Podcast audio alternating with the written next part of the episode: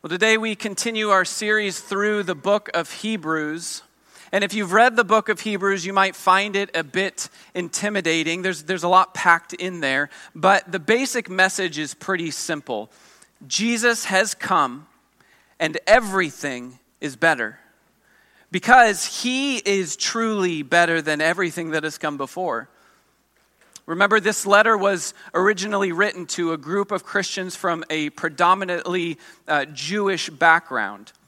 And Judaism was officially tolerated by the Roman Empire, but Christianity wasn't.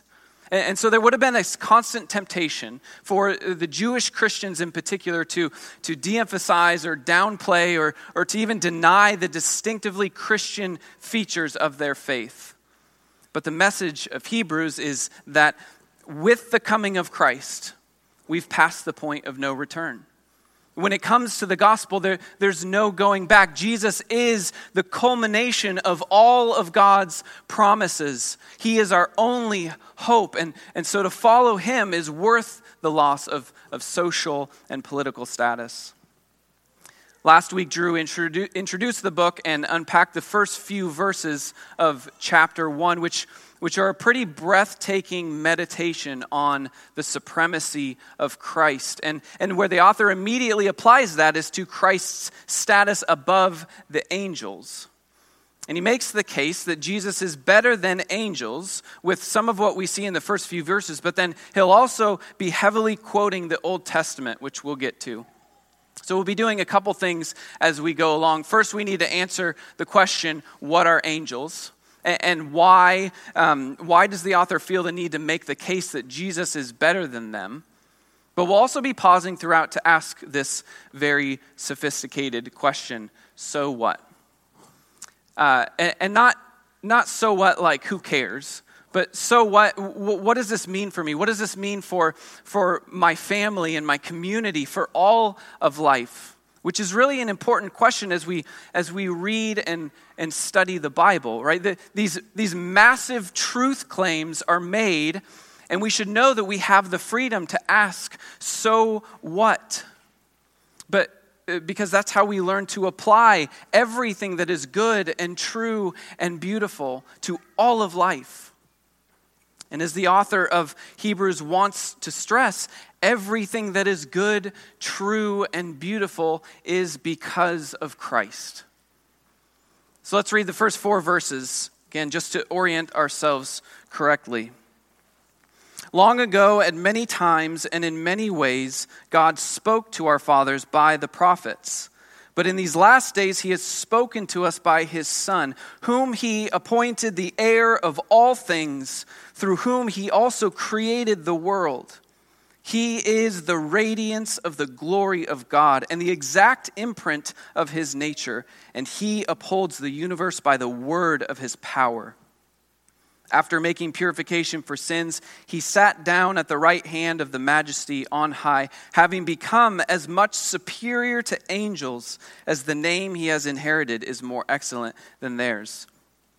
So, if the author's uh, thesis statement for this chapter is, is Jesus is better than angels, then we need to ask the fair question what are angels? There's a lot of ways to answer that question. According to the Bible, they are real, living, supernatural beings. Both the Hebrew and Greek words for angel literally means messenger. And we see them in that role throughout the Bible. Angels speak on behalf of God to everyone from, from Abraham to Moses to Mary to Paul. We see angels raising up deliverers and, and intervening and judging and guiding God's people. Angels are liturgical beings. They are ministering spirits who, who keep the order of continual worship uh, around the throne of God, as we see in places like Isaiah and Revelation. They were even present when God laid the foundations of the earth as divine spectators and worshipers. They were singing. Those are all good angels, but but there are bad angels as well, fallen angels who have ceased to worship God. Uh, the Bible calls them demons. And, and In case you're wondering, yes, we're one of those weird churches that believes the whole Bible. So when it says that there are demons and they do stuff, then we go, well, there's demons and they do stuff. In the book of Daniel, we get a glimpse with the cosmic curtain pulled back and see demons directing the affairs of people, especially pagan empires and kingdoms. Demons have been masquerading as gods and meddling in human affairs as early as the Garden of Eden. And even Jesus had his fair share of interactions with demons during his earthly ministry. But all that to say, angels are, are strange and awesome and, and terrifying and even glorious beings, but they're not Jesus. They send the message, but they are not the message. They, they accompany the Messiah, but they are not the deliverers. They, they were present for creation, but they're not the creators. And the author of Hebrews takes these verses to lay this out because angel worship was a reality. So, some Jews specifically venerated angels just based on their role in the giving of the law in the Old Testament. They, and they gave angels undue regard. And, and, that's a whole rabbit trail we don't have time for, but just know that it was something that was happening. Before we move on in the chapter, I, wa- I want to pause and ask so what? And, and, this one is actually more along the lines of who cares, but the rest won't be. Um, angels were worshiped thousands of years ago, so what? And that's fair because you probably are not tempted to worship angels. And, and so it's hard to see any of this as relevant. Um, in reality, if we were to actually see an angel in its glory, we would probably be like John and fall down and worship. But raise of hands, who woke up this morning and had to ask a God for help to not worship angels? Right? So, two quick things. One, just because we might not be tempted, we, we shouldn't be so naive as to think nobody today is right? The, the new age, if you're familiar at all with all of that, that it, it is angel worship. It, it's demon worship. If you hear someone say, and I'm sure you've said, uh, I'm just a, a very spiritual person. I'm just into spirituality. Don't think that that's not real. Paul warns us that demons are presenting themselves as angels of light. But it's just light and life and goodness and energy. And it's leading people away from Christ. The Jehovah's Witnesses teach that Jesus is the archangel Michael. They are one and the same. Their theology is built around this idea. So, so let's not be too cavalier about it. And, and two, the same arguments for Jesus' supremacy over angels apply to any other thing that you might be tempted to exalt over him, which is sadly too easy for us. And might I suggest that the most likely being for you to exalt over him is you? But as we go on, keep in mind that if Jesus is better than angels, then he's certainly better than anyone or anything that we try to exalt into that position. So, with all that, let's look at how the author of Hebrews proves his case. We can see three reasons in this first chapter that Christ is better than the angels. Jesus is better than angels because he is the divine prophet, because he is the divine priest, and because he is the divine king. So let's look at how Jesus is better than angels because he is the divine prophet. Well, I already alluded to this earlier, but Jesus is better than God's angelic messengers because he is both the God who sends the messengers and he is the very substance of that message. Drew showed us last week from the first two verses that Jesus is God's final, perfect, superior speech. Or we can say that Jesus is the final and perfect prophet of God. Long ago, at many times and in many ways, God spoke to our fathers by the prophets, but in these last days, He has spoken to us by His Son. Angels are God's messengers, but Jesus is the message of God. So, what? What does that mean for us. And remember, if Jesus is better than angels, he's certainly better than anything or anyone that we would exalt into that position. So, what does Jesus as the divine prophet mean for us? Well, it means that you don't have to be. You don't have to look within yourself to find out what God says. Your, your heart and your emotions and words and self talk don't have prophetic authority. You know, just finding your own truth or letting your emotions guide you. These thoughts and sayings and, and ways of life don't have prophetic authority. Jesus is the final, full, perfect prophet of God with absolute prophetic authority. You don't need to be or find your own truth. The truth already exists, and He is God's perfect word for all of creation, including you. So when He calls you blessed and cleansed and known and saved, believe that. We can also see that Jesus is better than angels because he is the divine priest. This is another theme that gets unfolded later in the letter, but it's introduced here in verse 3. After making purification for sins, he sat down at the right hand of the majesty on high, having become as much superior to angels as the name he has inherited is more excellent than theirs. So, the job of the high priest was to make purification for the sins of Israel by sacrificial offerings to God. So, the author of Hebrews here is saying that the supremacy of Jesus is proven in his priestly work on the cross, where, where he was both priest and lamb, taking away the sins of the world with his shed blood. And Jesus is the final high priest. The Levitical priesthood is done. This makes Jesus better than angels because an angel can't forgive your sins. An angel can't die for you. An angel doesn't have blood to shed for you. So again, we ask, so what? Jesus is greater than angels because he is the great high priest who has taken away our sins. So what? What does that mean for us? It means that we don't need to hide our sin. We don't need to work off our debt. You can stop punishing yourself for what He's already paid for. We need a high priest. We need someone to stand between us and God and make peace.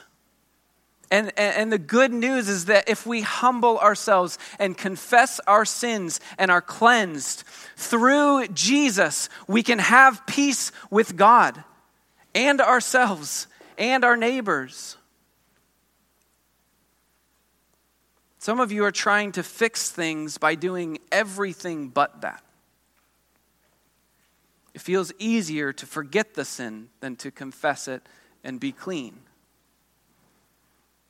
Maybe I can do some good things and buy a clean conscience. And if that's you, I'm sure you're exhausted. Because only Christ's blood can remove your sin and clothe you in righteousness. Jesus is our divine priest. And when he sat down at the right ha- hand of the Father, having finished his work of priestly atonement, he sat down on a throne to rule as king. Jesus is better than the angels because he is the divine king. And this is a major undercurrent of the book of Hebrews. And here in this chapter alone, the author quotes seven Old Testament passages, and five of those shows that Christ will rule as king over all the earth, which is his inheritance. God has promised the whole earth to his son. And this is really where the author gets into, into the proof of what he's laying out, right? Verse 1 through 4, specifically verse 4 being that thesis statement of the supremacy of Christ even over the angels, uh, will be proven by the words of Scripture here. So let's briefly look at these passages, starting with verse 5. For to which of the angels did God ever say, You are my son, today I have begotten you? Well, the short answer is none. Right? God never said that to any of the angels. But he says that of Jesus. This is from Psalm 2 that we heard in our readings. Verse 7 You are my son, today I have begotten you. And this begetting of the Son here in Psalm 2 is not the, not the eternal begetting of Jesus we see in John's gospel, but it's the begetting from the dead that Paul speaks about in Colossians 1 that Jesus is the firstborn from the dead which is pretty cool because that means that Psalm 2, written hundreds of years before Christ, spoke of his resurrection. So Jesus is the only begotten Son of God from the dead. And what's the result? Psalm, Psalm 2 goes on to say in the next verse Ask of me, and I will make the nations your heritage, and the ends of the earth your possession. Global inheritance is the result. Christ will rule over the nations. Also in verse 5, to which of the angels did God ever say, I will be to him a father and he shall be to me a son? Again, the answer is none. This is referring to God's promise to David that we also heard in our readings that, that his offspring would reign forever. So Jesus is not just king, he, he is the Davidic king who f- fulfills all of God's promises to David. Verse 6 And again, when he brings the firstborn into the world, he says, Let all God's angels worship him. This is a direct quote from Deuteronomy 32 as the Davidic king, Jesus is the recipient of, of angelic worship, which clearly makes him superior to angels. Angels tell men to worship God, but God tells angels to worship the Son. So he is better than the angels who worship around the throne because he's the one seated on that throne. Verse 7 quotes Psalm 104 to remind us what angels are. They are winds and flames of fire, his ministers, doing, doing Christ's bidding, bringing him glory and, and serving us, as verse 14 says. And then verse 8 and on, the author here, quoting Psalm 45 and 102, really drives home the supreme deity of Christ. Verse 8, but of the Son, he says, your throne, O God, is forever and ever. The scepter of uprightness is the scepter of your kingdom. You have loved righteousness and hated wickedness. Therefore, God, your God, has anointed you with the oil of gladness beyond your companions. And then, quoting Psalm 102 You, Lord, laid the foundation of the earth in the beginning, and the heavens are the work of your hands. They will perish, but you remain. They will all wear out like a garment, like a robe. You will roll them up like a garment. They will be changed, but you are the same, and your years will have no end. Jesus is not just king, he's not just a king from the line of David. He is the divine king. He is the creator king. His he perfectly rules from his throne forever. His rule is marked by the oil of gladness. His rule has no end. And then finally, verse 13. And to which of the angels has he ever said, Sit at my right hand until I make your enemies a footstool for your feet? And obviously, the answer is again, none. This is from Psalm 110, which is the most quoted psalm in the Bible. And, and what the psalmist and the author of Hebrews are saying is that Jesus is sitting at the right hand of the majesty on high and ruling until every enemy, including death, is under his feet. So we can appropriately ask again so what? Jesus is king. So what then? Well, if Jesus is king, then we should look to his rule and reign everywhere and act accordingly.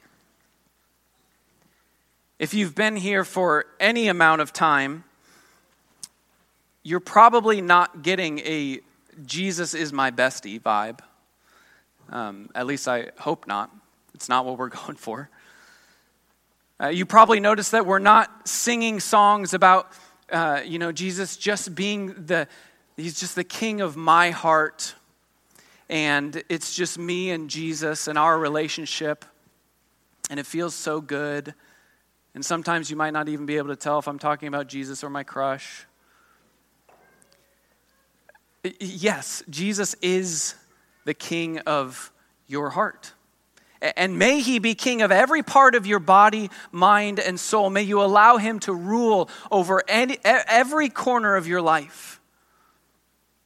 But may we also look out into the world and declare he is king there. And he is king there and there already. It might not always feel like it, but that doesn't make it any less true. We have this promised hope.